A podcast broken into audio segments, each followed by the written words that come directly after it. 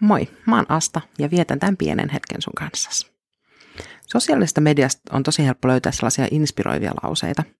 Siellä on ehdottomasti helmiä joukossa, mutta välillä on syytä pysähtyä miettimään, että mitä niiden taustalla on ja miten ne vaikuttaa meihin. Mä oon törmännyt moniin sellaisin ole paras versio itsestäsi. Tee parhaasi ja mikä on sinun tekosyysi tyylisiin lauseisiin. Koska nämä on kääritty sellaiseen vaaleanpunaiseen ja nätteihin fontteihin, niin niistä on tosi helppo innostua. Että hei, nyt mä muutan mun elämäni. Mun näihin on myös helppo kompastua ja uupua kaikkien tällaisten vaatimusten alle. Että pikkusen vielä lisää, koska tämä mitä sä oot, niin se ei vielä riitä. Mutta sun ei tarvi olla paras versio itsestäsi. Toisinaan se voi olla ihan hyvä sulle itsellesi ja sun läheisillesi olla edes välttävä versio siitä, mitä sä voisit olla – mutta ei kukaan ole aina parhaimmillaan. Myöskään Jumala ei odota sitä sulta. Hän kyllä tietää, millaisia me ollaan.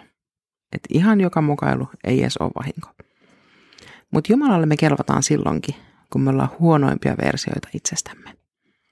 Silloin kun on tullut huudettua lapsille tai nalkutettua puolisolle, kiukuteltua työkaverille tai ajateltua pelkkää pahaa. Koska Jumalalle sillä, millaisia me ollaan, ei ole merkitystä – hän katsoo sitä, ketä me ollaan. Sinä ja minä, me ollaan Jumalan luomia. Hän on luonut meidät yksilöllisesti. Hän rakastaa meitä sen takia. Jumala haluaa nähdä kaikki versiot susta. Ja armo on sitä, että hän ottaa meidät vastaan aina.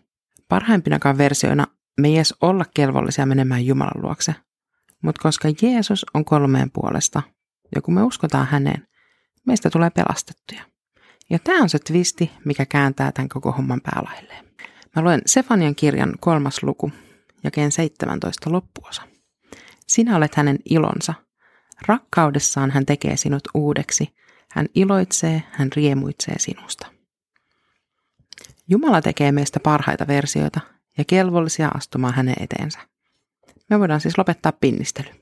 Kiukutella välillä, mutta muistaa pyytää myös anteeksi, aina kun siihen on aihetta. Rukoillaan. Kiitos Jumala siitä, että sä teet meistä parhaita versioita, mutta sä rakastat meitä myös pahimmillamme. Auta meitä näkemään itsemme niin kuin sä näet meidät. Aamen. Muista, että Jumala iloitsee sinusta.